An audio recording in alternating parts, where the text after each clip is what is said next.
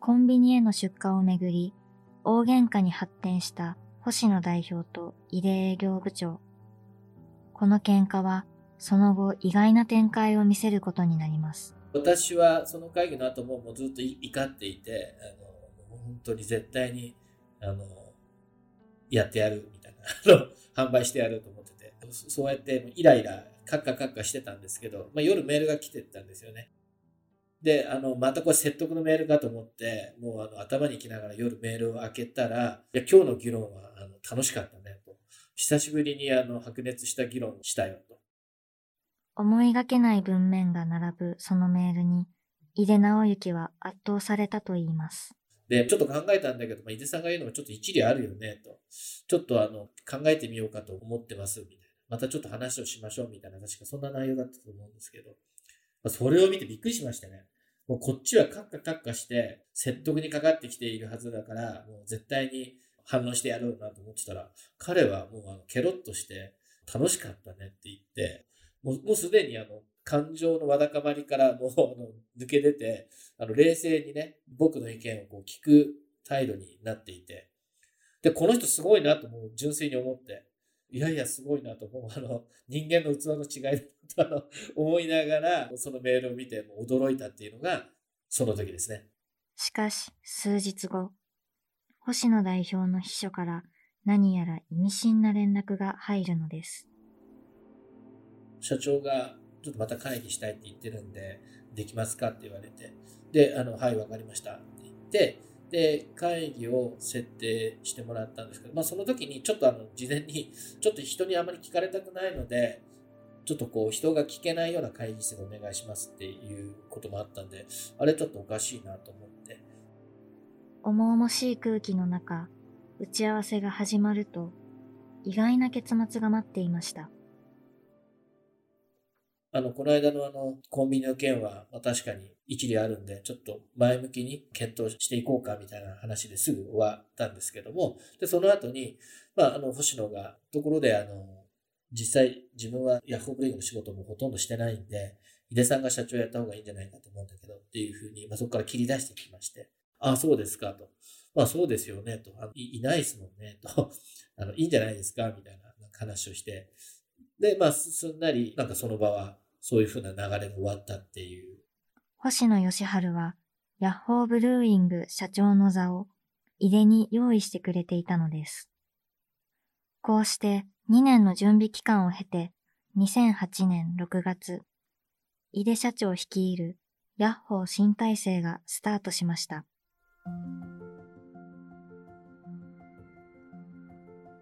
2008年に新体制がスタートしたその年、未来のヤッホーを担う新たな青年が入社してきました。それが農学部を卒業してきたばかりの森田正文でした。入社の時のなんか朝礼の第一声で言ったのは、まあそれこそありていですけど、とりあえずビールっていう文化を日本からなくしますみたいなこと言いましたね。なので、ビールって注文したら、その店が扱ってる大手の何かが必ず出てくるっていうのが日本のまあ当たり前の常識じゃないですか。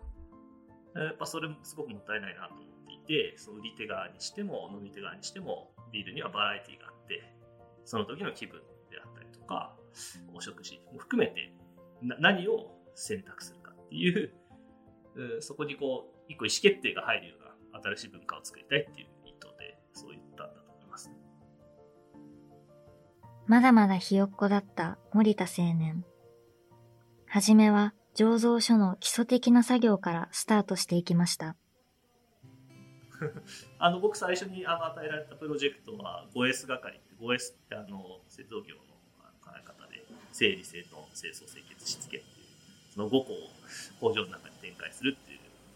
仕事があるんですけど、まあ、それ最初に入社して与えられたプロジェクト 5S 担当でしただから掃除係例えば、えっと、樽を、あの、お店から帰ってきたやつをまあ洗って、で、樽重的にセットしてっていう仕事であったりとか、あとよくやってたのは、あれですね、デパレタイザーって言って、ビールが入る前の空の缶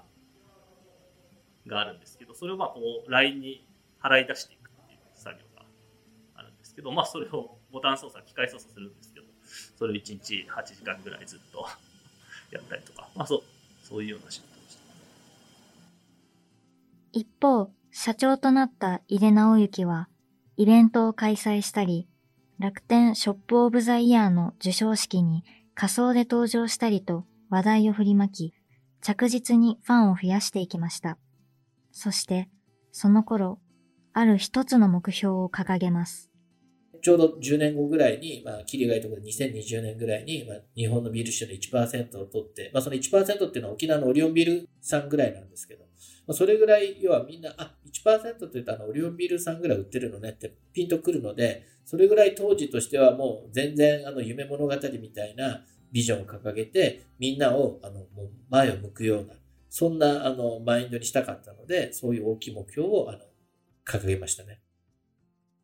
当時はアメリカのクラフトビールブームがようやく日本へ到達してきた時期。しかし、一方、森田正文は冷めた思いでこの宣言を聞いていたといいます。うーん、無理だろうなって思いましたけどね。まあなんか、できたらすごいけど、なんか、なかなか厳しいなと思いましたけどね。新卒なりになかなかハードル高いことをやるなと思いましたよ。ここで、井出社長はある決断を下しました。いくら4年が好きでも、それだけを飲むというよりは、いろんなビールがやっぱ飲みたいっていうあの消費者の声があったので、まあ、ビールの味のバラエティをね、ちょっと増やして、そのニーズをもう、あの、我々のところさえ、インターネットショップに来てくれたらいろんなビールが買えるよっていうところをまずやろうと。井出は製品のバリエーションを増やすことにしたのです。そして、照準を合わせたのは30代前後の働く女性でした。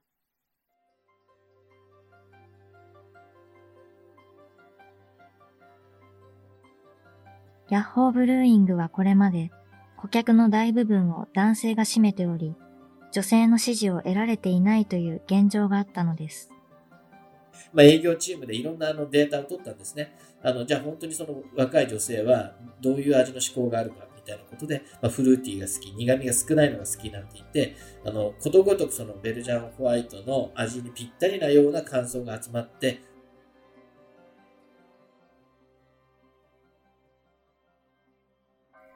ベルジャンホワイトとは、もともと14世紀の修道院で作られていた伝統的なビールがベースとなっています。当時はホップが流通していなかったため、スパイスやハーブで味付けをしていました。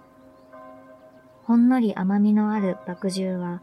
わずかに小麦の酸味が感じられ、蜂蜜やバニラの香りが漂うこともしばしば。さらにコリアンダーがスパイシーな香りを、そしてオレンジピールが爽やかな果実味を醸し出しているのが特徴です。しかし、製造側はあまりこの決断に納得がいかなかったようなんです。で製造全般が、そのスタイルのビールはあんまり、あの、良くない。で、それは、うちのあの、製造の人間は、当時は特にですね、やっぱりこう、胃の中の蛙みたいな感覚で、自分たちは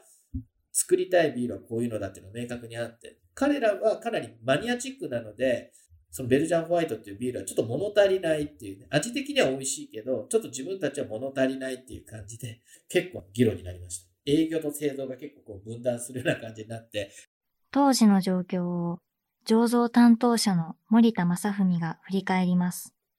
大体あのマーケターチームはあの製造からすごい反対を受けてそんなの売れんのかみたいなでもやってみたらすごい売れたみたいなことをドラマチックに話すんですけど僕なんか全然反対した記憶とかもなくて世の中に白ビールがなくてその美味しい白ビールを作りたいと。で味としていいんじゃないかって話があってじゃあそれまずやってみましょうかって思ってましたけどね。そうそういや僕は少なくとも言ってないですし僕の先輩たちは言ってたのかもしれないし陰口もあったのかもしれないですけどただ唯一その製造者としてこだわこだわったのはろ過しなきゃいけないっていう当時の僕たちの技術的な壁があったのでろ過したビールをベルジャンホワイトと呼んでいいのかっていう個人的な葛藤はありましたけどビールにはビアスタイルガイドラインが設けられています。ベルジャンホワイトはオレンジの皮やコリアンダーの種などを使用。製造後にろ過を施さず、酵母が残ったまま出荷することで、不透明で白濁した色にする、など細かい規定が設けられています。しかし、無ろ過で出荷すると酵母が劣化して品質が安定しないため、ヤッホーでは必ずろ過を施すというルールがあったのです。ろ過は外せない工程である中で、ビアスタイルガイドラインに準ずる味と濁りをどうやって出せばよいか、試行錯誤の日々がスタートしました。副原料投入するっていう手段がなかったんですよね。直接そのスパイス類を入れてしまうと配管の目詰まりを引き起こすので、何かしらのカゴに入れてあげないといけなかったんですけども、そういった方式がなかったので、自分でこうなんか巨大なメッシュのカゴをそのステンレス屋のおっちゃんに頼んで作ってもらって、まあ、ちょっと一回目うまくいかなかったんで、あの修正して 作り直してもらって。結果的に開発には2年以上をかけ、ようやく納得できる味が完成。そして、その時に初めてネーミングとパッケージデザインを知らされました。ドヒャーなんだこれってなります。あの、ネーミングと缶デザインは今でもそうなんですけど、作ってる作り手の思想や思いを全く反映しないので、お客さん視点なので、毎回ひっくり返りますね。あの、だから、うん、作り手としては公民のイメージがこういうのだから、こういう色、色だよなとか、こういう雰囲気だよなっていうのはなんとなくあるんですよ。やっぱりその、イマジネーションがね、デザイン、ビジュアルのイマジネーションがあるんですけど、別にその作り手のイマジネーションと、えっと、飲み手、お客さんの気持ちは全然別ですから。うちのマーケチームは基本的にお客さんのことを見てし開発するので、そそのギャップは毎回ものすごいですよ。その製品名は、水曜日の猫。水曜日、仕事でくたくたになった状態で自宅に戻った女性が素の自分になれる。そんなビール。週の半ばを乗り切る特別な一本になるように、という思いが込められていました。その後、無事に水曜日の猫は世に送り出され、そして大ヒットとなりました。いや、もうそこからもうあの想定を上回るぐらい売れまして、もうずっと確かに半年以上欠品が続いたのかな。作る、作るたんびにあっという間に売れてしまって、やっぱ狙った通り若い女性の方たちがすごく美味しいとか、すごくパッケージも猫の絵があるんですけども、とても可愛いとか、すごい大絶賛で、で、も本当に生産が追いつかなくって、ちょっと生産体制を整えるまでに本当にすごい長い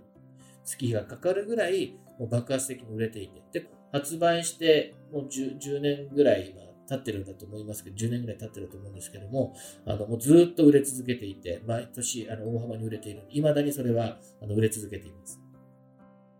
それがきっかけに、結局、なんか自分たちだけの考えではなくって、やっぱマーケティングっていうのは、その、どういう人に届けて、どういう人の声を聞いて、ちゃんとその市場に目を向けていかないと、あの、独りよがりになるよねっていうのを社内にちゃんとこう示せた、すごくいいあの事例になったなと思いました。醸造担当者の森田正文も、売れ行きを聞いて、ほっと胸をなで下ろしたと言います。安心しましたかね？どのビールでも大体そうですけど、ビール出す前って怖いんですよ。怖いんです。すごく怖いんですよ。それやっぱり、あの、ものづくりしてる人じゃないとわかんない感覚かもしれないんですけど、これが世の中に受け入れられるのかなとか、あの美味しくないとか、批判を受けたらどうしようとか、そういう緊張感はやっぱいつもあるんですよね、ビール作りしてると。よく例えに出すんですけど、その、なんだろう、付き合ったカップルが、あの最初に彼氏を家に呼んで手作りの料理食わせる時の気持ちですよ。それをしかも顔が見えない相手にやんなきゃいけないわけで、世の中にさらされるわけじゃないですか。あの恐怖感っていうのはやっぱその作り手ならではなんだなと思うんですけどね。時はやっぱほっとするというか。もともと自信がないわけじゃなくて自信はあるんですけど、緊張はするので、あの、その答え合わせが、まあ、整ってほっとするっていう、そんな感覚じゃないですかね。地元の観光地の軽井沢の売り上げが激減し、あと、夜な夜なビアワークスっていう都内に8店舗ある飲食ビアレストランももう激売り上げ激減し、大変なことになったんです。クラフトビールにすべてを最高の一杯にかける挑戦者たち。エピソード5コロナ禍をチャンスに。